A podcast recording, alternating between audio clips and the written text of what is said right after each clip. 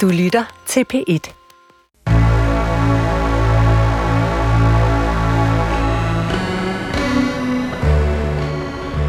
Du har ringet til Hemmeligheder på P1.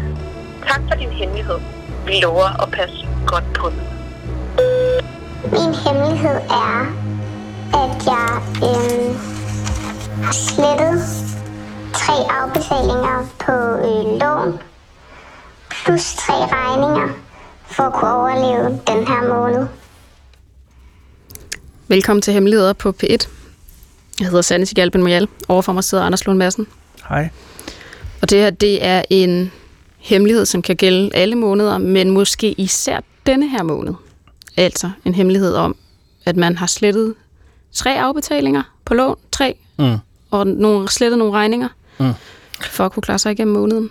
Og der skal jeg sige, man kan jo ikke desværre slette dem. Man kan, man kan ignorere dem. Og, og det, det er jo en sproglig finesse, for det har du fuldstændig ret i. Man udskyder dem, og det kan man blive nødt til at gøre, Uh, ja. hvis man ingen penge har. Problemet er, at det går ikke væk. Så kan man tage en serie kviklån. Og så bliver det langt værre. Så ender man i luksusfælden. Men det er jo en hemmelighed, som Ja. ja. desværre, tror jeg, mange står i, især her i december. Den er dyr. Men interessant, det vil sige, altså, at øh, mennesket, der ringer ind, øh, så holder det hemmeligt for at gå ud fra husstanden. Altså, ellers er der ikke nogen mening. Omgangskredsen. Ja, det giver ikke nogen mening. Altså, jeg har ikke fortalt min nabo, at jeg ikke betaler lån af. Jeg tænker, at hvis det skal have en mening, så er det noget med, at man ikke fortæller det. Banken. De kan se det. Banken kan se det. Men, men jeg tænker, hvis man bor sammen med en, har en kæreste, Ja. så, så man om siger, ja, det, det har, jeg magter ikke den her diskussion, så kan man øh, ud, udskyde den på den måde. Og hvis man har store børn, blander man så dem ind i økonomien. Uh, Sige, det er uh, det er det Ja. der sæt, du har ønsket dig hele året. Det kan du faktisk ikke få. Eller så siger man, det kan du godt. Jeg, nu siger jeg sletter i citationstegn. Jeg udskyder tre afbetalinger. Og så køb. Altså, Problem- taler man med, om økonomi med sine store børn? Ja, det, det, altså, det gør man, når man er nødt til, vil jeg tro. Ja, der er nok også nogen, der slet ikke gør det. Øh, men, men, øh, at, man, men altså, at holde det hemmeligt, altså det, ja, det, det bliver jo rigtig bekymrende, hvis man gør, altså, hvis man, hvis man nu, jeg kender jo nogen, som er bor sammen, og som har boet sammen i mange år, men som ikke har fælles økonomi alligevel. Er- Det er der jo nogle mennesker, der, selvom de har familie alt muligt, så er de ligesom separat økonomi. Og de kan jo sagtens holde den. Eller er det jo virkelig svært at holde det hemmeligt for nogen, hvis man lige kan gå ind på sin konto og se, hvad der foregår. Men øh, så, kan det, så kan det jo gå ind og blive et rigtigt problem, ja. Men det, er også Ja, det lyder jo egentlig allerede som et rigtigt... Jamen, det er også bare meget problem. kompliceret at holde det hemmeligt. Fordi at, at hvis der kommer en rykker, for eksempel, øh, hvis nu er afbetalinger på noget huslån, at det er jo, ja, så kan det jo godt være, at den ene står på det huslån, men det, ej, det er virkelig svært at holde det hemmeligt. Hvem fanden holder man det hemmeligt for? Men jeg tror heller ikke, man har lyst til at holde det hemmeligt egentlig. altså jeg tænker måske det kan har man... panikhandling. Ja, det er det. Og det er måske derfor, man har ringet herind, fordi det er jo egentlig ikke særlig rart at holde det hemmeligt, fordi jeg forestiller mig, det er sådan noget, man vågner op helt svedig midt om natten over. Men man kan jo heller ikke... Det føles skamfuldt. Ikke? Det der med, det føles som om, at man ikke kan kontrollere sit eget liv, når man ikke har penge nok. Ja. Og det er jo ikke altid sandheden. Der er jo nogen, der selvfølgelig bruger pengene øh, og prioriterer dem, øh, lad mig sige forkert eller underligt, men der er jo altså også bare nogen, som simpelthen ikke har penge nok, altså hvor pengene simpelthen ikke strækker, fordi Ja. at det gør de ikke. Ja. Og sådan er der jo også i det her land nogen, der må leve øh, Ja. med for få penge. Ja, og der er det her et svær måned, medmindre man ikke fejrer jul. Men så er det stadig en svær måned. Holder man stadig fandens fødselsdag?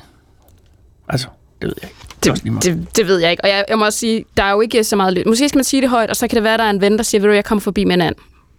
det kan du ikke betyde. Det kan du ikke betale huslån af med. Nej, det kan du ikke. Man kan godt prøve, men det ved jeg, svært. En lang dag i ny kredit. Men man kan sige, at det bliver en billigere juleaften. Ja, det kan man sige. Må jeg i den forbindelse nævne dengang, at øh, Lisbeth Dahl stjal min mors juleand? Meget gerne. Nå, det er bare sådan en hemmelighed, jeg føler, som har hvilet over min familie, at, at der øh, over slagteren over på Kaplevej, så havde min mor som altid i god tid bestilt den an, og så, øh, da hun skulle hente den lille juleaften, så var den der ikke, fordi at de var kommet til at sælge den til Lisbeth Dahl. De var jo ikke kommet til. Jamen, jeg vil sige, det er måske ikke Lisbeth Dahl. Hun er bare, du ved, som kunstner, hun har sagt, gud, jeg har ikke fået bestilt den Og an. så stod Kirsten der på den anden side. Nå, men det er bare, så, så, så, så slagteren siger, ved du, jeg vil godt være venner med Lisbeth Dahl. Jeg giver sgu lige, øh, eller du køber den her, jo, der ligger en and. Og der trak familien Lund Madsen så det, det korte strå. Så der var det kylling til juleaften i 84. Jeg husker det stadig. Hvordan smager kylling med andesovs? Det smager som kylling med andesovs. Ja. Hvis man kender det der med at holde gældskjul, eller man måske har købt en lejlighed øh, udenom sin fælles økonomi. Jeg ved det ikke. Jeg har købt 20 millioner bitcoins på et tidspunkt, uden at have informeret sin partner. Så, det synes jeg, man skal ringe ind til det her program på 28 54 4000. Så kan du også efterlade en, man kan også efterlade på skrift, altså hvis man tænker, uh, det her, det kan jeg ikke, det kan jeg ikke overskue lægge stemme til. Så efterlad din hemmelighed Ja. på skrift. Fordi det med finansielle hemmeligheder, det er kontroversielt. Det splitter. Ja. Vi har en gæst med i dag. Oh ja. Og det er egentlig en gæst, som da vi, tror jeg, skrev og spurgte, så tror jeg, at gæsten svarede, uh, det var ærgerligt, at I ikke lige spurgte i den her uge, fordi der havde gæsten lige afsløret, at gæsten var gravid. Nej. Og sådan er der jo noget med timing og hemmeligheder, og hemmelighed og timing, især når det gælder sådan noget der. Ja.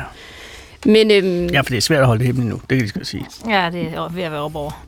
ja, det er, og det er, det, er, det er hende, I hører. Og det er øh, intet mindre end Mette Blume Ries. Goddag. Velkommen ja. til. Tak skal I have. Rig. Nu siger du rig. Det er faktisk Rik. Er det det? Ja, Er det ja, rigtigt? ja, Det er helt ja, umuligt at Åh, afkode nej. ud fra øh, stavemåden, men det er faktisk Rik. Rik. Det er da et IE. Tænk Ja. på strik. Nej, jeg plejer at sige Rik som i rigtig, som i at sige det rigtigt. Åh. Men, Nå, okay, øhm, du har også længere tid til at Jamen, på jeg, det. jeg er nødt til ret ofte at sige det til folk. Hvor ved du det fra? Mm, fornemmelse. jeg vidste ikke. Det er en stærk fornemmelse, vil jeg sige. Men jeg troede, det var rig. Men Ja, er det skulle man også tro, Ja, ud det er fra jo stavemåden. Ja. Har du nogensinde været nødt til at slette afbetalinger?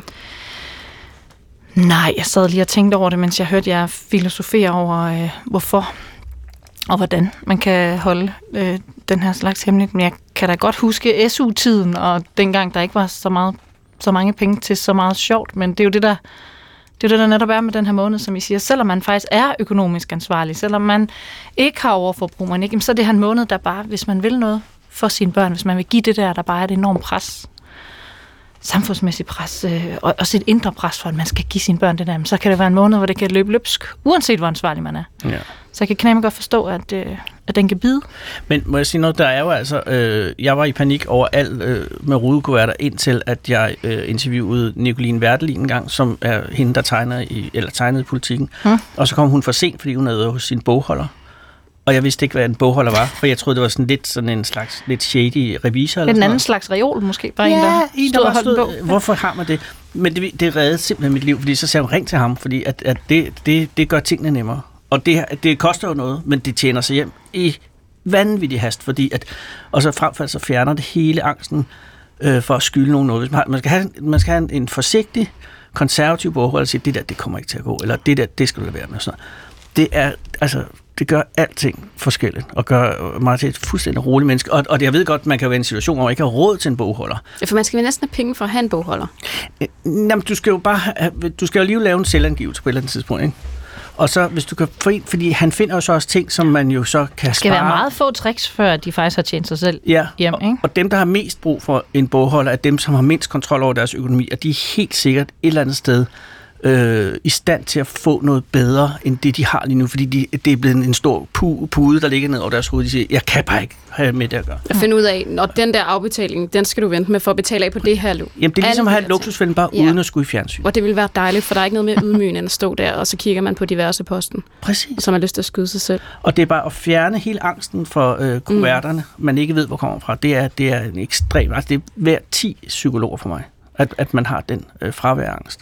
Luksusfælden, det er sådan lidt sådan en guilty pleasure hjemme hos os. Jamen, det er det i alle familier. tror Er det det? Ja, Jamen, der er dem, eller der andet- er i den, ikke? Ja, jamen, der er altså et eller andet over at sidde og, og få lov Åh oh, gud, der er nogen, der gør det dummere end os. Men det er jo, fordi det er svært at styre økonomi. Jamen, det er da Det er svært. svært. Og det er også, fordi man ser en hemmelighed blive afsløret øh, live on tape, som man ja. så må sige, når, når de lægger budgettet op, og vi ser reaktionen. Gud, 24.000 på diverse. Også fordi der er altid en hemmelighed på diverse posten. Jamen, det er jo det, der er, altid- med det. Der er en, er der ryger, der er en, der drikker noget med cola. spille.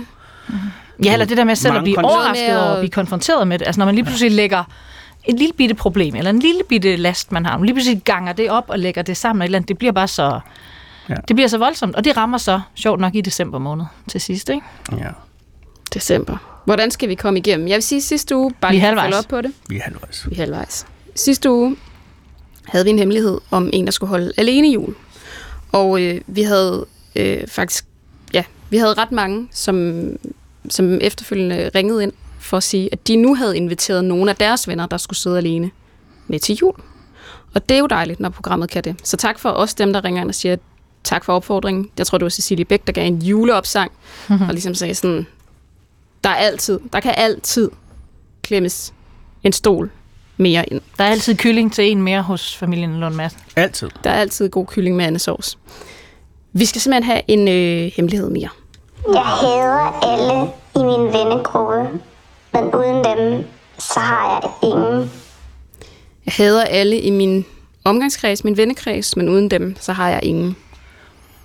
Nej, og det er jo det, der er så forbandet. Altså, man kan jo sige, uden sine venner har man jo ikke sine venner. Nej. Og det er selvfølgelig øh, beklageligt, hvis man synes, de alle sammen er idioter. Ja, det er mere end det, hun hader, eller vedkommende hader. Og det, og det, er, jo, det er jo umuligt at gøre sig klog på, hvad de har øh, gjort, der, der gør dem fortjent til det had. Ja, det er Ja, hvordan man har rykket sig selv som menneske, ikke? Altså, det er vel også tit det, der sker, hvis man pludselig står et helt andet sted end alle andre, man kender. Så Nå, men man, man kan jo godt have venner, som øh, over tid må holde op med at inspirere en, eller sige en så meget, men, men der er et stykke vej hen til, at så er vi aktivt og så havde dem. Ja, skal næsten, man må tro, der er sket et eller andet, ikke? Jamen, det er voldsomt, det er det altså. Ja. Men det er også, øh, ja, og, og, og derfor så meget desto mere smerteligt, at man er nødt til at holde fast på dem. Ja, på grund af i bund og grund jo angsten for ensomheden, der måske ligger på den anden side.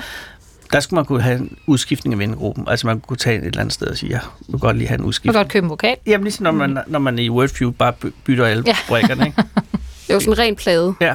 Men jeg tænker måske også, at man er nødt til at prøve at skifte nogle af dem ud. Altså Ja. jeg tænker, det, det er jo ikke holdbart øh, at, at hade Men hvis folk har, over så hvis lang man har fem venner, man hader. Så skifter går- man lige en Så tager man to ud. Og, og så, To, så, måske. Ja, fordi så er der stadig tre, du hader, og så kan du få to, du rent faktisk godt kan lide. Eller måske bare... mm, Okay. Jamen kan du så det? Det er jo helt klart det, der er, angsten bag overhovedet at ringe og sige det her. Jamen, det er laver- det der med, hvad nu hvis der ikke er nogen at erstatte med? Nej, nej. Hemmeligheden er jo at få en ny, inden man dumper en af de gamle. Ah, Hører jeg også en angst i det der med, hvad nu, hvis det er mig, der er noget galt med? Altså det der med, øh, som ens mor altid sagde, hvis du hader alle, så skal du måske prøve... Altså hvis du hader en, okidoki, men hvis du hader alle, så skal du måske prøve at se ind af. Ligger der også en lille... Kan man høre det ud af den her hemmelighed? Ligger der også en lille sådan en... Men tænk nu, hvis det er mig, fordi... er det nu alle de andre, der kører den forkerte Ja. vej på motorvejen, eller Ja. er det mig? Men det der med, når man peger på en, så er der fire fingre, der peger på en, det er jo ikke rigtigt. Ikke nødvendigvis. Nej, det er bare- Jamen, ikke nødvendigvis. Der er tre, der peger en i hånden, og så er der en tommel, der peger sådan skråt ned. Der er jo ikke nogen... Hun kan jo også have, altså undskyld mig, en helt udulig vennekreds, der har gjort et eller andet fuldstændig utilgiveligt sammen, De er Det alle kan jo også ske. nazister. Mm. Altså, men det, for eksempel. men, Eller har været med til at holde hende ude.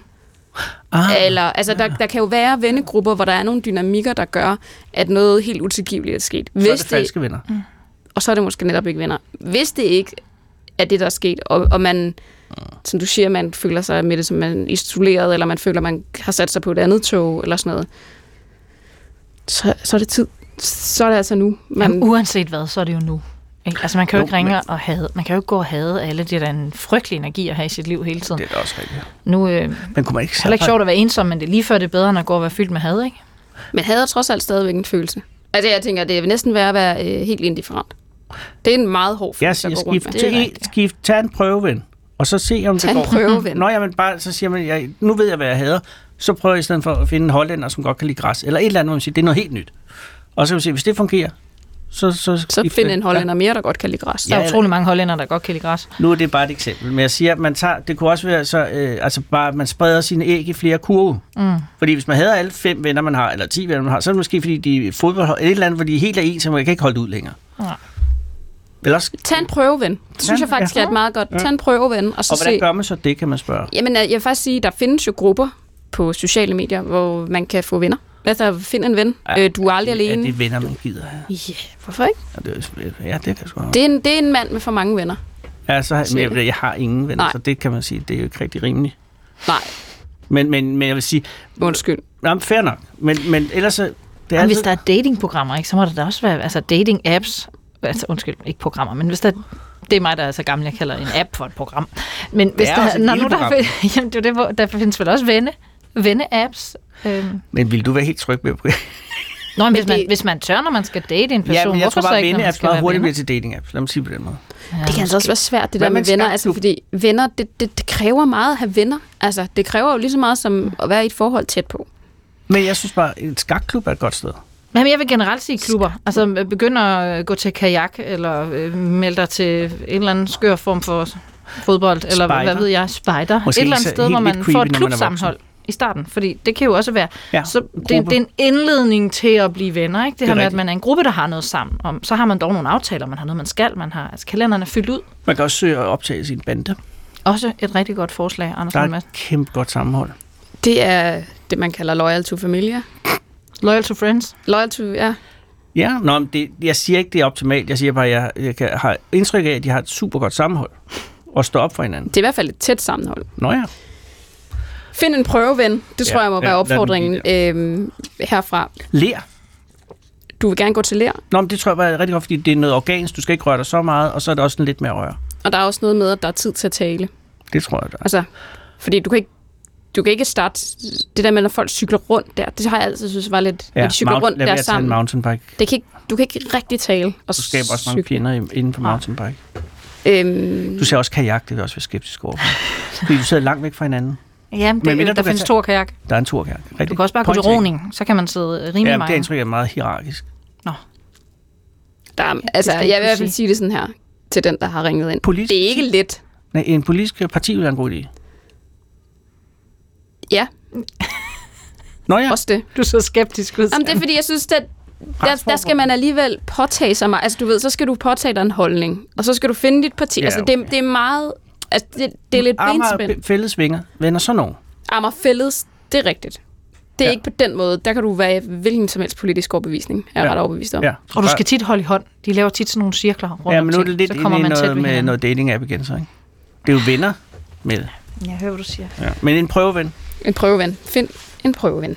Lad os tage en hemmelighed mere, og den hemmelighed, vi spiller nu, der har vi så faktisk øh, hemmelighedsejeren med bagefter. Min hemmelighed er, at jeg ønsker min bror død. Ikke at jeg har i sinde at gøre skade på ham, men håber snart, at han forlader den her jord. Og jeg tror også, at jeg ser frem til den dag, min mor heller ikke er her længere. Ja. Det, øh, ja, Ja, det fordrer en forklaring. Ja, det, det, det, det er jo det gode ved, at vi nogle gange har øh, vores hemmelighedsophav med os, fordi det her, det er jo en, øh, en af de lidt mere øh, tunge hemmeligheder. Så kan det godt være, at det er tungt at have sine venner, men den her, den, øh, den er da sådan en ekstra gang tung. Ja, Ja, os, igen, der kan jo være alle mulige grunde. Præcis. Og lad os øh, få, øh, få hemmelighedsejeren med på, på telefonen. Velkommen til. Tak skal du have.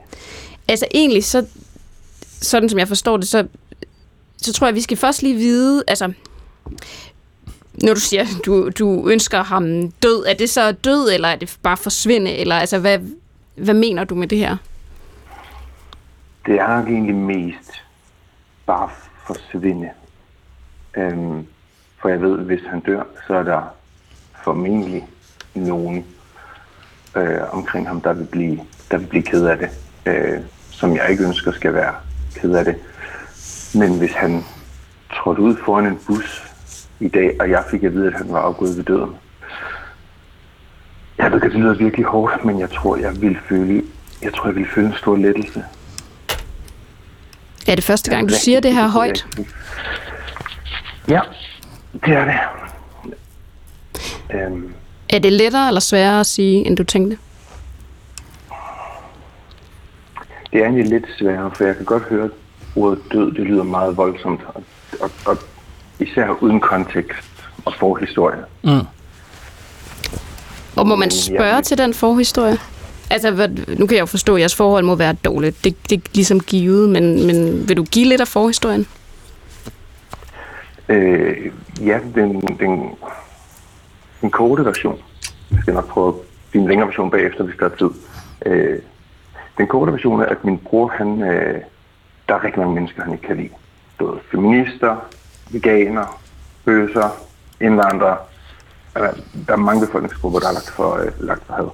Øh, jeg er selv homoseksuel øh, og har fået sådan en masse grimme ting i ansigtet i, øh, i årenes løb, som jeg har, øh, jeg har måttet stå model til. Øhm, og mine forældre har valgt den tilgang, at vi går lige på æggeskaller omkring min bror. Fordi han har det svært, og han har det hårdt. Så når han står og råber dig, jeg hader dig, jeg håber aldrig, jeg skal se dig igen, jeg øh, vil ønske, du ikke var min bror, øh, åndssvag lortebøsse og sådan noget i mit ansigt. Så har jeg stået bidt min egen tunge til blod, og alle folk ved midtersporet, hvem der nu har siddet af venner og familie, har bare sådan siddet og kigget ned, fordi vi skal lige have en god stemning. Så nu æder vi lige den her, og der er ikke nogen, der påtæller det. Øhm, og sådan har det været en stor del af mit, øh, ja faktisk hele mit voksne liv. Jeg er, jeg er 36 i dag, og den tidligste episode, jeg kan huske, det var den, jeg lige refererede nu, den stammer fra, jeg var 18. Og, og, og hvordan... Øh, altså, hvorfor er han så sur? Så vred? Er det noget, som... Eller er det en, bare generelt en livsindstilling?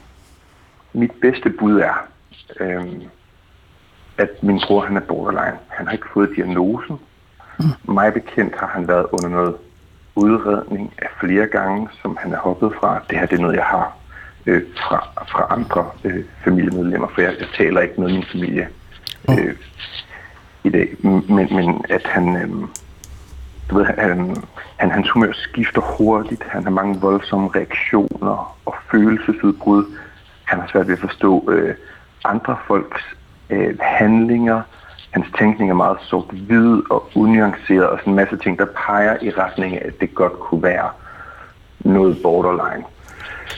Så det er den antagelse, jeg sådan har om ham, at det må være, fordi han ikke er rask. Og er det, er det en storbror eller en lillebror? Det er en lillebror. Han er to og et halvt år yngre end mig. Wow. Og har I, er der andre søskende så også? Ja, vi har en øh, anden søster, som er, øh, hun er syv år yngre end mig, og så fem år yngre end ham. Ja. Får hun så også en skidspand indimellem? Eller er det kun dig?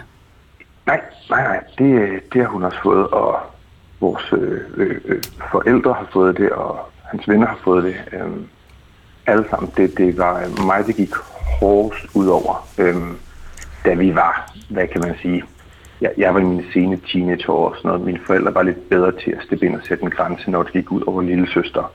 Men når det gik ud over storebror, så, så havde jeg nogle brede skuldre. Hmm. Det måtte jeg kunne klare, fordi husk, en lillebror har det svært. Ja. Og det er så også gået ud over forholdet til dine forældre, kan man forstå.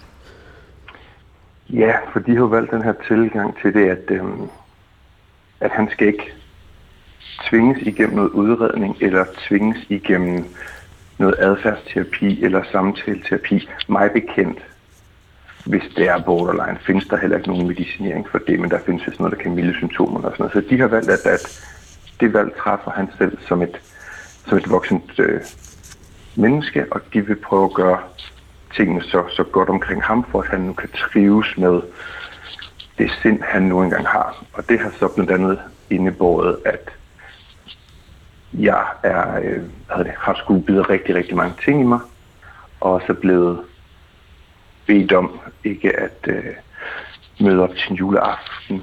Jeg er blevet afinviteret til fødselsdage. Jeg har ikke fået invitationer til begravelser og sådan noget, øh, fordi mine forældre, og det, her, det er min antagelse, øh, gerne har ville se min bror, eller at han formentlig har tvunget dem til at i skal, øh, I skal sige til min storebror, at han ikke skal komme, for ellers så dukker jeg ikke op.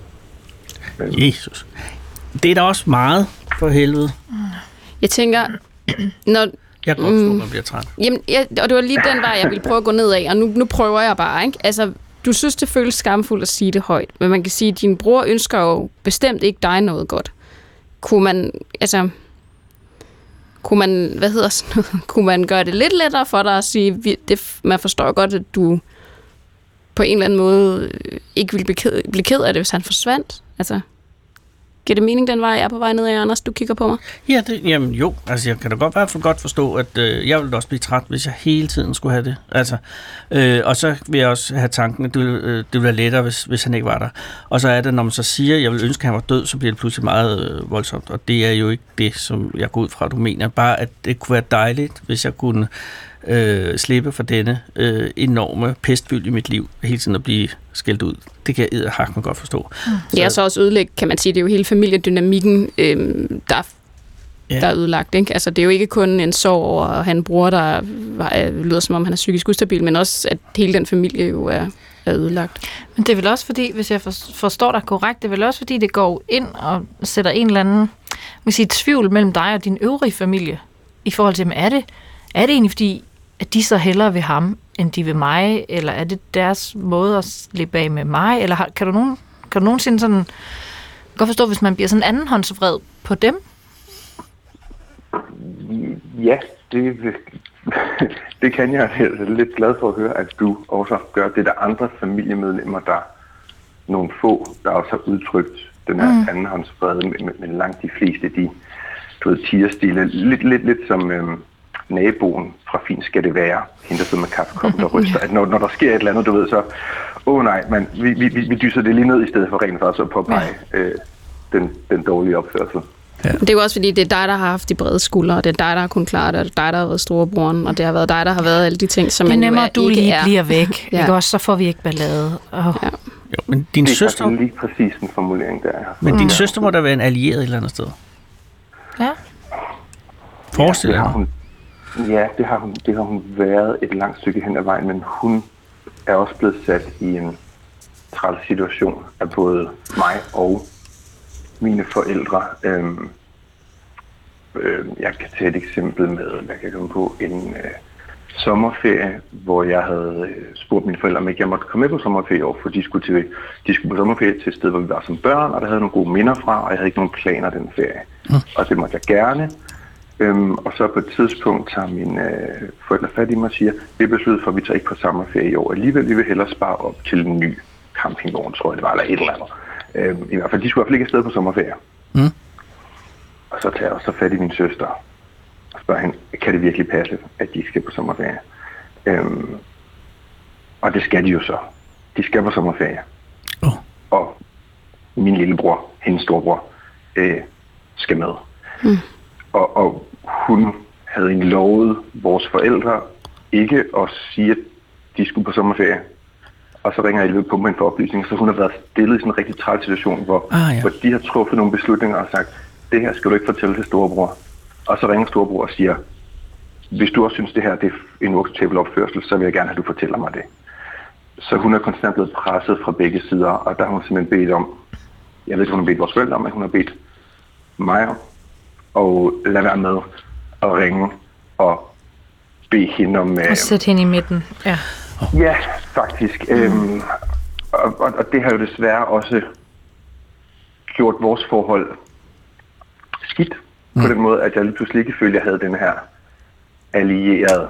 For hun har stået og set noget, hun godt kunne se var skidt, men hun var stadig hjemmeboende på det tidspunkt. Mm. Det tror jeg ikke, min, min bror var. Hun, kvæg, hun er så meget, når hun har boet hjemme i længere tid. Så hun, det var vigtigere for hende at have et godt forhold til vores forældre, selvom hun synes, deres opførsel var uacceptabel. Åh, oh, mand, det er helt vigtigt. Det kan jeg godt se. Har det hjulpet at distancere sig? Altså sådan, har det ligesom hjulpet at tage den beslutning og sige, jeg har ikke kontakt? det har, det har gjort det mindre skidt, vil jeg sige. Mm. Øhm, jeg er meget påpasselig med at sige, at det er blevet lettere. Det føler jeg egentlig, det er. Men, men ultimativt, så er det jo for evigt en sorg at vide, at, mm. Mm. at man har en familie, som, som ikke gider at se en. De siger, at de vil gerne se en. Men du ved, når du så bliver holdt fødselsdag, så bliver jeg inviteret på en, en separat dag frem for mm. de andre i familien og de andre gæster. Så får jeg en invitation til en separat dato og sådan noget. Jamen, så, så af handlinger har de i mange år ikke vist det, og af ord siger de det. Så, så det har været det har været mindre svært at lukke mig ude, for lige pludselig begynder man også at sætte spørgsmålstegn ved alt, hvad der bliver sagt. Du ved, hvad er rigtigt? Ja, man bliver er lidt paranoid det også. det, ja. Ja, Ja. Begynder man også at tænke, om det i virkeligheden er en selv, den er gal med? Forstår du, hvad jeg mener? Det, øh, det har jeg tænkt rigtig meget ind til en, øh, en familiejulefrokost for, jeg kan ikke huske mange år siden, det er efterhånden otte år mm. siden, jeg tror, hvor, at, øh, hvor min bror fik skabt noget på styr. Og jeg så faktisk fortalte til de familiemedlemmer, der var til stede nu, som jeg også har fortalt jer, hvad det egentlig er, der foregår i familien. Og der var så nogle familiemedlemmer, der så ekviperede etablissementet og sagde, sådan, vi skal væk herfra. Øh, Men de få, der var tilbage, det var dem, jeg refererede til tidligere, som var dem, der med det, tror jeg, det var det, der, der også blev sådan andenhånds vrede.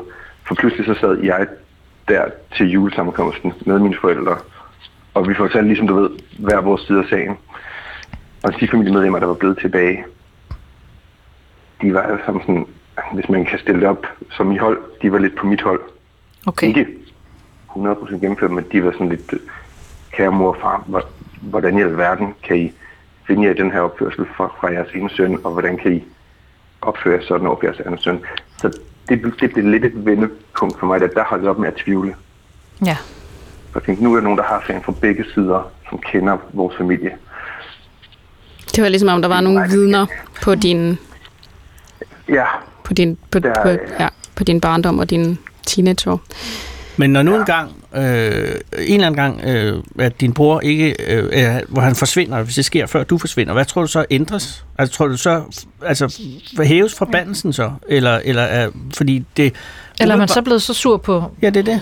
på familien i mellemtiden? Ja, ja, at det ender jo med, at... Øh, eller, selvom man sidder og har den her kætterske tanke om, hvor kunne det være fedt, hvis han ikke fandtes, øh, så hvis det så rent faktisk skete, er du så øh, sikker på, at det så ville forløse alting? Altså, så vil, så vil resten af fald, falde tilbage til, den, hvordan den burde være, eller hvad? nej, det er jeg ikke, det er jeg ikke sikker på. Og mm. det var også derfor, jeg i min indledende hemmelighed, som jeg havde ringet ind med, sagde, at jeg tror også gerne, jeg ville ønske min mor bort. For det er klart min mor, der har været primus motor i, at, øh, at min bror skulle behandle, som han skulle. Altså, du ved, ja. hakkes ind i, hvad der vi andre skulle tilpasse os ham. Jeg tror, hvis min bror forsvandt, og min mor stadig var her, så tror jeg ikke, det ville ændre vanvittigt meget. Så tror jeg, hun for evigt ville, hun ville savne ham, og hun ville formentlig have så meget vrede og have mod ham, fordi hun har også flere gange udtalt, at hun heller ikke synes, at jeg har været en god nok storbror. Det er hendes smertens barn. Ja, Men man og kan jeg sige, tror desværre, at hun skal væk, før, at, øh, før det kunne blive godt. Om det lyder helt forfærdeligt at sige højt. Ja, ja. Men, men det tror Men jeg. du, en, dag, en dag sker det. Ja, man kan også sige, det er svært at spå om, hvornår tilgivelse øh, øh, øh, falder. Nogle gange så gør den, og nogle gange så gør den ikke. Altså nogle gange kan man sige, det lyder som om, at der er noget ekstremt smerteligt i, i det der forhold også med din mor, hvilket man øh, virkelig godt forstår. Og måske kan du tilgive, måske kan du ikke. Det tror jeg er svært at sige på forhånd. Nu talte vi lige før om hende, der havde alle sine venner mm. og skulle, skulle skifte ud. Altså, mm. Vi er jo nærmest ved at være et sted, man kan ikke skifte sine blodrelationer ud, men vi er måske et sted, hvor, hvor man skal give mere slip. Ja. Altså, det- jeg ved godt, du har taget afstand fra dem, men, men måske skal man... Det virker ikke som om, der er ret meget godt at hente for dig i de der relationer, de der tanker lige nu. At man skal endnu længere væk, og så skal noget forandre sig helt fundamentalt, om det er folk, der skal forsvinde eller, øh, fra ligningen, eller hvad det er, før man kan tage et skridt tilbage, det tror jeg, du har helt ret i. Øhm, selvom det Mor ondt. fik en, øh, en blodprop i slutningen af maj. Der tog jeg fra København til Jylland og på hospitalet for at se hende, fordi det er det rigtige at gøre. Ja, Øhm, og der så jeg også min, øh, min bror for første gang i øh, 8 år, tror jeg det er, og mine forældre for første gang i 5 år, eller sådan noget. Øhm, og der på hospitalet, min bror rejste sig og gik i det øjeblik, jeg trådte ind på, på stuen. ja. Øhm, men den, den situation der fik også mig til at indse, at der er ikke noget, der forandrer sig ved, at, at, at jeg brød for, for fem år siden. Altså, mm. jeg, jeg gik faktisk derfra og tænkte, det er godt, jeg har, øhm, eller mindre skidt, at jeg ikke, at jeg ikke har dem i mit liv. Det er, mm. det er bedre, for der, der var ingen forandring at spore, desværre. Må jeg afslutningsvis spørge, altså, ud over det her, altså, har du, har du et dejligt liv? Altså, har du et, etableret et dejligt liv? Nej, desværre. Øh, min, øh, min kæreste gennem fem år gik fra mig her i september. Øhm, Det er jeg ked af. Og jeg har aldrig været så vanvittigt god til, øh, til vennerelationer. For, og det tror jeg egentlig kommer så lidt af, den her familie, at når man, når man har en familie, eller kommer fra en familie, man, man mærker ikke vil en, Mm. så har jeg i hvert fald oplevet, at jeg har meget nemt ved at skære venskabelige relationer fra, når, mm. når bare der var det mindste. At, at hvis jeg kan mærke, at der er noget som helst her, hvor jeg tænker, at det der, det tvivler på, eller, eller det er ikke godt nok, så kan jeg mærke, at jeg er meget hård til at skære folk ud og flytte folk væk. Og det er ikke noget, jeg er stolt af. Øhm, men det gør jeg. Men det er jo... Så, øh, Men, Det- ja. Det er jo en forsvarsmekanisme, eller en måde at passe på sig selv på. Men det der med, at er det fordi, at, øh, at han ikke kan holde ud, at du er homoseksuel, eller kan han ikke holde ud af dig, øh, at du er dig, og så er det bare, at vi, det, det er jo uomtvisteligt forkert, øh, det han siger jo. Så, så derfor, øh, jeg tænker, at, hvad... skal jeg helt ærlig, så tror jeg ikke, det har noget med min seksualitet at gøre. Jeg tror bare, det var det, han kunne gribe fat i med mig. Jamen, det er det, jeg tænker. At, øh, det har noget med, jeg tror heller ikke, det er, fordi han hader alle indvandrere, men han har noget, han kan gribe fat i. Det er de her vredesudbrud, den her emotionelle ustabilitet. Ja, fordi sådan er det også tit, hvis, hvis man er meget vred på alting, så er det jo, at man griber i, i det mest, øh, det der stikker ud på en eller anden måde. Øh, og, og, og på den måde kan jeg tænke, at det må være en lille hjælp for dig, at, at, det, øh, at det bare at det lige er det, der, der strider, i stedet for, at, øh, at han simpelthen ikke kan holde dig ud. Det, der hjælper mig en lille smule, det er at fortælle mig selv, at min bror formentlig er psykisk syg. Det kan mærke. Det giver mig sådan en lille forløsning, hvor Ja. ja. der hedder, mm. han er ikke selv 100% skyld i det her. Der er et eller andet kemi i hans hjerne, der ikke virker. Ja. Det får han noget credit på. Ja, så er det bare lige, hvad de andres undskyldning er. Det er en, det er en grum hemmelighed. Ja, Tusind tak, fordi at du var så sindssygt modig at ringe herind og fortælle din hemmelighed. Jeg håber, at det var okay for dig. Det var det absolut. Det var fint at få det i tale, og tak fordi I gad lytte. Selvfølgelig. Ha' en god dag, og fuck dem. tak, og i lige måde. Tak. Hej, hej. Hej. Ja. Der findes mange forskellige slags hemmeligheder. Der kom flere på bordet her, må man sige. Det var, det var modigt. Ja. Familiehemmeligheder har det med at forgrine sig. Det er, øh, Ja. Det er som om, at de altid starter et sted, og så noget med noget, ikke? og så ud i forviklinger og tilbage. Og Ja, følelsen af, at andre nok ikke vil kunne forstå. Det synes jeg er noget af det, der ofte skaber hemmeligheder, ikke? Fremfor hvis man bare fik, nogle gange bare fik sagt det, mens, mens det ikke var så indviklet. ja, så er der det der med, at man begynder at tænke, gud, hvad nu hvis det er mig? Ja. Jo, forudsat, at den bror har nogle psykiske udfordringer, øh, så er det også et billede på, hvor ufattelig meget det, hvor mange det berører, hvor meget det fucker op. Øh, det er meget, meget hårdt at være pårørende. Ja, altså det er det virkelig. Og det er selvfølgelig ikke for at give skylden til folk, der har psykisk sygdom, men det er bare mander. Ah. Og det strækkes år, år efter år og holder aldrig op. Det er aldrig rigtig godt. Så det med penge til psykiatrien, det har vi altså sagt en gang før i programmet, så det selvfølgelig godt kan være vores kæphest. Ja, helt klart. Skal vi lige tage en øh, hemmelighed mere? Fordi vi lader Ja, jo altså også op til, at vores gæst har en hemmelighed. Ja, men jeg vil godt have en hemmelighed i den lette ende. Ja, men det vil, og, det, og ved du hvad, det vil vi jeg, jeg vil prøve at give jer det. Hej.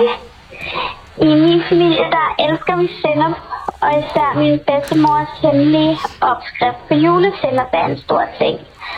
Så hun laver et glas til hver husstand hvert år i december, og kun et glas, for den er alt for krævende at lave flere af. Min bedstemor, hun døde i sommer, og lige inden at hun gik bort, så gav hun mig en lukket kuvert, hvor jeg lovede hende, at jeg først ville åbne den her i december. Og jeg ville lave til hele familien resten af mit liv. Og jeg aldrig ville give opskriften videre, før det var jeg sikker på, at det var tid til at give det videre. Og jeg lovede hende det højt og heldigt. Nu har jeg kuverten, og jeg forstår nu, at hun gav den til mig, fordi jeg er den eneste, der kan se det sjove i det. Jeg er den eneste, der vil føre hemmeligheden videre. Opskriften lyder, den allerbilligste stærke sender fra Aldi, ret op med et skridt billig cognac. Sådan. så det er jo altså også en hemmelighed. Mm, Ja. Og jeg elsker, må jeg lige sige, måden, der bliver sagt december. Det er ikke meget vildt med. December. Men hvad var det blandet op med? Er? Med cognac. Cognac. Fra Aldi også? Det, det, det, det forlod det ikke. Nej. Nej. Fuck, så fik vi ikke hemmeligheden rigtigt jo. Nå, du sidder Den billigste... Ja. Øh, er billigste sinder fra Aldi. ja, kan, billigste stærke sennep for alle. Ja. Stærkt sind. Og så noget... Det kunne selvfølgelig godt være en virkelig dyr cognac. Det kan også være. Der må du prøve det frem, Anders. og den hemmelighed er stadig intakt. Det, det er jo Ja, også det er en så ikke meget længere. Nå, men altså, det er, jo en, øh, det er jo interessant med hemmelige opskrifter. Det er jo også, Coca-Cola-opskriften er jo også hemmelig. Er den det? Ja. Og den må aldrig eksistere øh, et eller andet sted. Der er to halvdele af den. Det er meget indviklet. Fordi ellers kan de jo, så kan jo Jolly Cola pludselig gå ind og lave Coca-Cola, ikke? Jamen, det er rigtigt. Men det, det er sjovt med sådan noget med opskrifter, ikke? Fordi der, der, findes, der findes to slags mennesker, man kan være på besøg ved, når man, når man ligesom får et eller andet, der er rigtig lækkert hjemme med nogen. Så er det sådan en, i min verden, sådan en ret stor kompliment, hvis folk siger, nej, hvor er det lækkert, må jeg få opskriften? Og der kender jeg altså bare nogen, der... Nå, de vil ikke have, men Nej, nej. Altså, for eksempel, jamen, det er jo det er mad for pokker. Altså, det Nej. bliver jo ikke... der er ikke nok, Det er jo ikke hvis mindre. alle kan lave det, ikke? Ja, og så alligevel, ikke? Det synes jeg alligevel er sådan... Jamen, jeg hører til i den Det er kategori. Er Du- sådan, du det får du ikke. Den Den jeg får du ikke. sige, du får dem heller ikke af mig. Du laver en god bøf stroganoff. Ja, jeg laver en god fisk. Og den er død hemmelig. Ja. Jeg synes, da jeg spurgte, for jeg spurgte, så sagde du, ja, det er sådan lidt forskelligt. Hvad, altså, sådan, det, Det er da det, man siger. det er jo bare en hemmelighed. Jeg kan sige, en del af hemmeligheden i stroganoffen, det er faktisk også sindet. Er det det? Ja. Er den fra alt? Nej. Nå. Der er altid det udsolgt, der er en eller anden tos at købe det. Så lidt op til jul, der Ja. er fuldstændig Så ryddet. er den bare væk. Ja, i, i, i, efter du spurgte en Ja, hemmelighed, jeg er som glad. var er- lidt let. Der er og det forløst hemmelighed. det er jo en ret fin hemmelighed, faktisk. Men kan I mærke, at vi lader op til, at Mette jo også har taget en hemmelighed med? Altså, vi har jo altid Ja. ja. en hemmelighed med fra gæsten. Øhm, Ja, det skal fordi det er det Men- der med, at der sidder nogen herinde, som taler om hemmeligheder, og så skal vi ligesom også på en eller anden måde vise, at vi tager de hemmeligheder så seriøst, at der også bliver givet lidt igen. Men vi to kan jo ikke... Det kunne vi måske godt. Og vi kan godt sige, fordi jeg kan sige, det her program har jo faktisk en hemmelighed, som jo først bliver afsløret i næste sæson. Uh-huh. Det er jo interessant, at hemmelighederne har hemmeligheder. Ja, det kan du sige. Det kan man. Men Det er ikke en udbredt god hemmelighed. vi... Nej, men det, ja, det er jo interessant bare, at selv hemmelighederne har Har en hemmelighed, ja. Sandt. Men nok om, om det, fordi nu skal vi høre... Eller hvad? Har du en hemmelighed? Det har jeg da. Uh. Ja, det har jeg jo lovet at tage med. Ja, men er det en øh, kategorien øh, hemmelige opskrifter, eller er vi... Nej, vi, er- vi er den tungere kategori. Ja, jeg ved godt, den er hård ved dig lige nu. Nej, det kan vi godt. Ja, men det synes jeg faktisk godt, vi kan. Altså Ja. man kan sige, at vi har jo haft, vi har haft både øh, familiehemmeligheder i programmet. Vi har haft de sådan lidt lettere. Så har vi haft nogen, der synes, de havde en let hemmelighed, men da de så gik ud herfra, så synes de lige pludselig, at den var så tung, at de... Mm. Altså, så det er jo det er forskelligt, hvad vi ligesom Var har faciliteret. Ja, hun synes egentlig, da hun, Hun fortalte hemmeligheden, var den sjov, synes hun. Men så da hun havde... Det var skoene på Ja. ja. talerstolen, Ja, ja, ja. havde han sagt. Ja, hun på fortrød, hun fortrød Ja. ja. næsten. Og sådan, altså... Men så Ja. fortrød hun, og hun fortrød. Så hun nåede at, Ja. at åbne det. Hun tog skoen på igen. Ja. Men øh, så hvor er... Nej, vi skal ikke... Vi skal bare høre. Nej, men vi er, vi er lidt i samme genre, som du sagde indledningsvis, for at præsentere mig, at jeg jo skulle have været her, øh, dengang I skrev til mig, for så kunne jeg have afsløret, at jeg var, jeg var gravid. Men altså faktisk helt siden jeg fandt ud af, at jeg så var gravid igen. Det er mit, øh, det er mit andet barn. Tillykke. Tak. Så stopper livet jo. Det er fuldstændig slut, der er ikke mere at gøre, du. Nå. Nej, nej, jeg, det jeg gør lytter ikke. meget på dig, når du siger den Ej, slags. der Du har jo masser, du cirka har- 300 børn. Du har masser af gode timer. Det lyder dejligt. Minutter. Men, øh, men det, der har fyldt rigtig meget for mig, og som jeg ved ikke, er det en hemmelighed? Ja, det er det jo, for jeg havde faktisk ikke tænkt mig. Hvis ikke I havde spurgt ind til det nu her, så tror jeg ikke, jeg havde tænkt mig egentlig overhovedet at sige noget om det. Men Så er det jo en hemmelighed. Ja, ja, det så er det bliver jo. mere interessant. Fordi, Ja. ja. det vil sige, er det et eller andet der med det med, med ja, graviditet? det, ja, det er med fødslen faktisk. Oh. Ja. Jeg, Jamen, det er jo det, når man har været igennem en. ja. Jamen, du kan ikke fortryde det. skal- det ja altså, jeg, jeg tror, det eneste, der er helt sikkert, er, at jeg får ikke lov at beholde den derinde. Gud, jeg ved, hvad hemmeligheden er så. Hvad er hemmeligheden så? At du har valgt at få et kejsersnit. Det har jeg nemlig. Og det har været en vanvittig vild øh, rejse hen mod den beslutning, hvilket jeg slet ikke selv havde sådan forudset.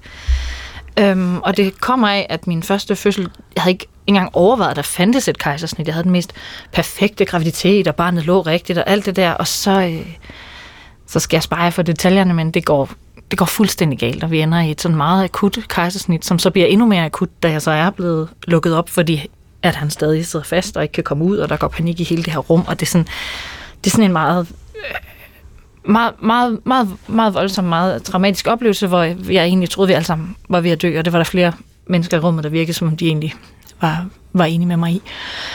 Øhm, og, øh, og det, det, det skete jo så ikke. Alt var godt. Vi balancerede på den her øh, livsvæg og faldt ned begge to til den, den rigtige side. Og, og så tror jeg egentlig bare, at jeg fik pakket det væk. Fordi øh, Viggo havde det godt, jeg havde det godt, og, og, og det er der så gået en tre år med at have det rigtig godt. Og når man så pludselig står igen og er gravid og skal træffe øh, et valg, og de har lagt det fuldstændig op til mig øh, på grund af den her oplevelse. Og nogle gange er det jo rart at have et frit valg, og nogle gange så er det helt vildt hårdt, der ikke bare er nogen, der kommer og siger til dig, hvad du skal gøre. Ikke? Men det er som om det hele, det, øh, det kom igen. Her da det pludselig blev aktuelt for mig igen. Så jeg har simpelthen været til, jeg ved ikke hvor mange, øh, sådan noget øh, ekstra jordmor, øh, der med eksperter i traume og altså fødselslæge samtaler, og jeg skulle selv kunne træffe det her valg, og det har været helt vanvittigt svært for mig. Er det sådan, at de har sagt, at, at, at, at skal man argumentere for det? Nej, det, nej, det skulle man jo i faktisk, gamle dage. Ja, Eller altså før der, i tiden. det er ikke sådan, at... Øh, altså det er da klart, at, at, at, at der er ikke noget fysisk, der gør, at jeg ikke skulle kunne få lov at prøve Nej. at, at føde igen. Der er en masse ting, man vil være særligt opmærksom på, og der er mange ting, jeg, ikke- jeg vil ikke få lov at tage ret lang tid om det, og der er større risiko for, at man kan ryge i et akut kejsersnit igen. Og det der kontroltab Ja. er nok måske det, jeg er kommet frem til, at det, det jeg mindst kan, øh, kan håndtere og skulle, og skulle igennem igen. Og så også fordi første gang var du ikke bange. Overhovedet ikke. Nej. Faktisk, det var, og jeg havde aldrig forestillet mig andet, end det var sådan, det barn skulle komme til verden. Men den her gang, så er jeg bare blevet ramt ind. Og jeg kan ikke finde ud af, hvorfor det er, jeg så har haft svært ved at... Jeg skulle lige til at At sige, sige det højt. ligger jo et sted der. Fordi ja, der er men jo, den lig, jeg kan ikke finde ud af, om det er, om det er skam, eller om det er sådan en... Øhm, jeg, fordi du jeg, tænker, tror, at det er sådan folk en følelse ikke at slå til Ja, som kvinde. jeg tænker, at folk Øhm, tænker, det er den lille løsning. Ja, the easy way out. Jeg har haft sådan hele tiden, og jeg har gået med det her i 5, 6, 7 måneder, og har vendt det med en masse mennesker, som er meget tæt på mig. Og der er ikke en eneste af dem, når jeg fortæller min historie, eller når jeg sidder for sjette gang og tuder ned ved den der jordmor, fordi det hele det, det kommer bare igen, når jeg skal tale om det her. Øhm, der er ikke en eneste, der ikke har sagt, hold da op, du skal bare have så meget kontrol over den situation, som du kan, og I skal prøve at hele, og I skal gøre det her. Og jeg tror selv, jeg ville have sagt det samme til en veninde, eller en bekendt, der var kommet med den samme historie. Men der er et eller andet urkvindeagtigt. Jeg ved det ikke i mig, der føler, at jeg, at jeg ikke har lyst til at sige det højt, at jeg har truffet det valg, for jeg føler, at jeg Men er der ikke en dejlig skuffer ro mig selv. I at have gjort det, eller truffet det? Jo, nu har jeg jo faktisk først nærmest lige truffet valget for få dage siden. Ah, okay. Men jeg vil bare tænke, det ville være Øhm. enormt rart ikke at skulle være bange for, at det skulle gentage sig på Ja, jeg tror også, jeg kan mærke den ro af, at jeg har sagt det, det højt øh, på, på, i sygehusvæsenet. Nu i hvert fald, nu har jeg så også sagt det højt her. Nu hænger jeg på det. ja. øhm, nå, men der, der er der ved at indfinde sig en ro, for det har faktisk fyldt sådan negativt utrolig meget i forhold til det at gå med barn. Jeg tænker, der må være... Ej, hvor må der være mange, der går med, med sådan nogle overvejelser derude. Hvis jeg skal prøve at Øhm. oversætte noget, altså det du siger er meget klart. Hvis jeg skal prøve at oversætte nogle af de der følelser, så er det jo også det der med, at man føder ligesom sådan en utilstrækkelighed. Ja, Øh, og det gør man jo næsten øh, ligegyldigt, hvad du gør, altså om du har det perfekte. Altså, det er følelsen af, at ligegyldigt hvilket valg du træder, altså armer du, armer du ikke, føder du kejsnit, føder du ikke. Alle de der ting, der er så mange meninger om det, man møder dem hele tiden. Folk spørger helt sikkert, helt sikkert tit til, Ja. hvordan du skal føde. Det er åbenbart ikke rigtig en privat sag mere. Altså, den der utilstrækkelighed, den, det er sjovt, du siger det med amme, fordi, ja, men det der med amme har jeg egentlig også tænkt som sådan et, man sige, en reference i forhold til det, fordi hvor har jeg siddet med mange veninder også, hvor man har sagt, hold nu op med at forsøge at amme. Det der barn har jo bidt din øh, brystvorte af. At det er en, en god mor sidder jo ikke i brysterne. Giv nu den flaske, og vi er jo alle sammen fuldstændig lige meget. Det er jo fuldstændig... Og alligevel, og det samme sidder de og siger til mig i forhold til, få nu det barn ud, få den sikkerhed, få den ro for jer, vælg det, der er rigtigt for jeres familie, og få den... Og alligevel, så kan jeg kigge på folk på gaden og sidde og tænke, nå, hun har så født fire børn, det kunne jeg turde ikke engang prøve en gang til. Hvad nu, hvis jeg godt kunne? Hvad hvis jeg fik den der skønne oplevelse af det der barn, der bare ploppede ud i det der badekar og kom op på... Altså, det, det er jo den drøm, man har, fordi på en eller anden måde, så er det det, vi skal kunne som kvinder. Eller, jeg, jeg, Men det er fordi, Jo. du selv Jeg er føler, den jeg mig selv. hårdeste dommer i hele det der mor halløj. Altså, at du kan. Klar. sige til alle mulige andre, men det, den hårdeste dommer i hele det der, det er dig selv. Men altså, det hele valget fucket op dengang, at det var begyndt at gå oprejst, ikke? Og, og bækkenet blev Ja. flyttet derhen, hvor, Ja. hvor det er nu. Og det er simpelthen rent fysiologisk en udfordring. Og det er, øh, og jeg kan godt forstå, at det i mange tilfælde må være en virkelig overvældende udfordring, fordi det er simpelthen noget rod rent anatomisk. Det er det. Og, og det er noget andet, når man er, er, er, en hest eller noget, ikke? Sandt. Fordi ko. Ja, Men må jeg lige sige, det, Men det er bare- den lette vej har- ud, det er ikke et kejsersnit. Altså, det, det, Nej, bare lige for at Nej, sige, hold da er op. det jo ikke nemmere, øh, kan man Altså, sige som regel. Øh, Du føder, øh, og du føder ved kejsersnit, eller om du føder... Og, øh, ja, ja, det er også det, jeg mener. Det, er- det er simpelthen bare en voldsom oplevelse for Ja. en menneskekrop, som ikke det må man sige. Så man vil sige, man er bagud som kvinde på point lige fra start af. Fordi ja. Ja. der er nogen, en eller anden idiot i Afrika, der finder, lad os rejse os op og kigge ud over savannen. Fint nok, men det gør bare, at øh, man skal føde i smerte. Eller i hvert fald noget, der ligner noget, der går ondt.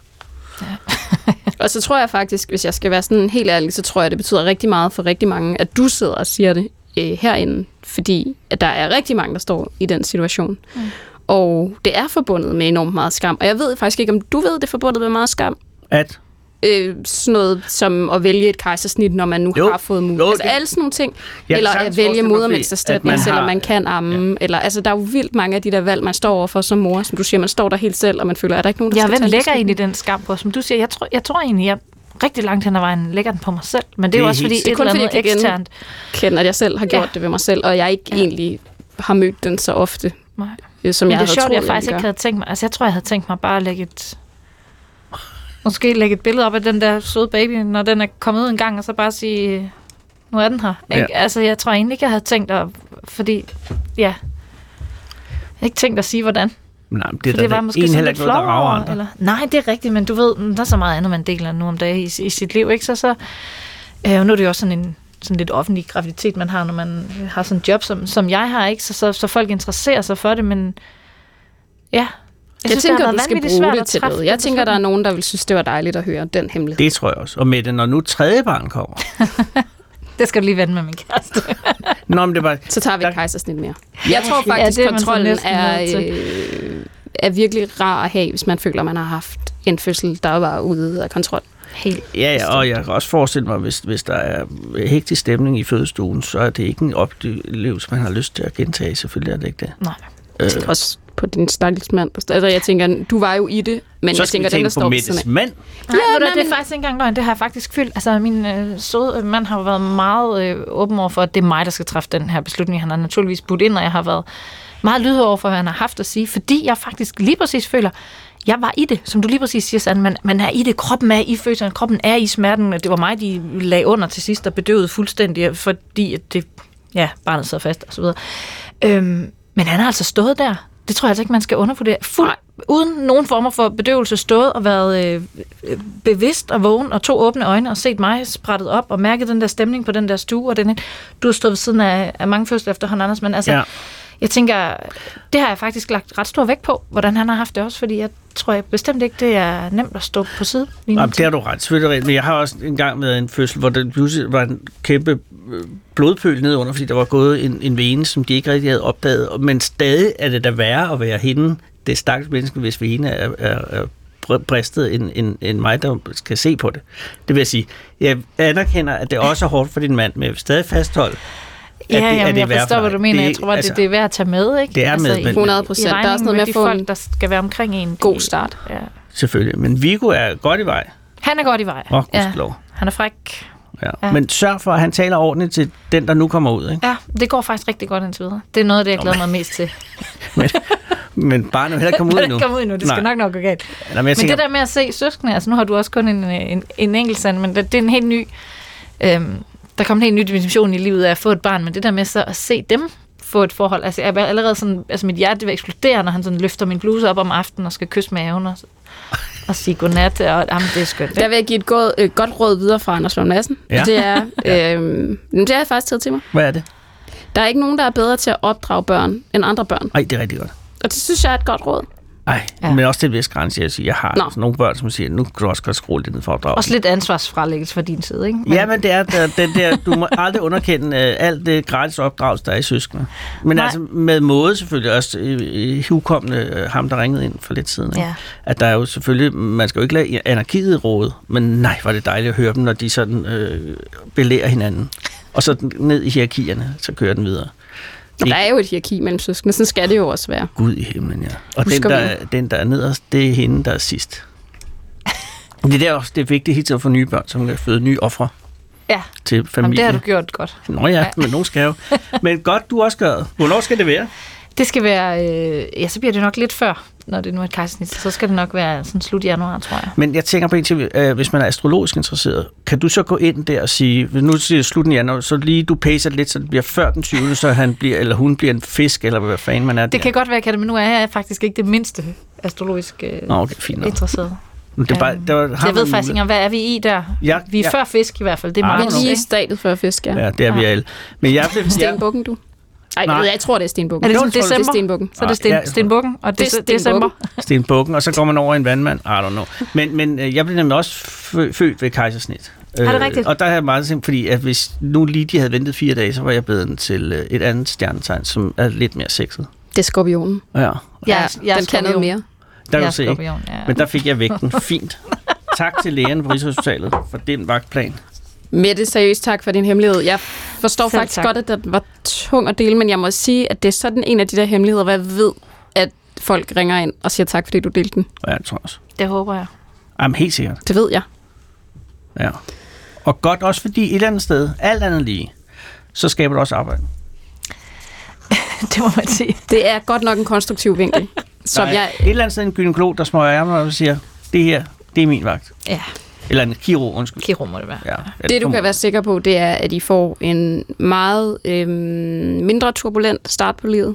Og det tænker jeg, altså efter født, hvor man jo glemmer alting, som du siger. Man glemmer jo ligesom i den mellemliggende periode alt. Øh, hvordan det var. Så tænker jeg, at øh, det er meget rart. Det kan jeg oprigtigt godt forstå. Ja. Vi krydser fingre. ja. Vi skal til at slutte af. Det har været en stor fornøjelse. Øh, I lige måde. Øh, og øh, tak fordi, at du ville komme. Og, og så er vi jo, det er jo julen lige om lidt. Det er jul lige om lidt. Vi har lavet sidste program. Og det er jo lidt akavet, for nu har vi faktisk 25 sekunder. Det, tro mig, det ikke er akavet, fordi det, vi skal gøre nu, det er, at vi skal sige til folk, at hvis der er noget tidspunkt, man skal fortælle en hemmelighed på, Så, så er det hen over julen Ja. ja. og hen over nytåret, for I skal holde ud derude. Ja. Og hvis I ikke holder ud, så sæt jer op på cyklen, ud i bilen, langt væk fra juletræet og familien, Ja. og så fortæl en hemmelighed. Ring ind på telefonen 28 54 4000. Du kan ringe, du kan skrive, du kan tekste, du kan faxe. Og jeg lover jer, den er tændt hele døgnet. Også julenat. Også julenat.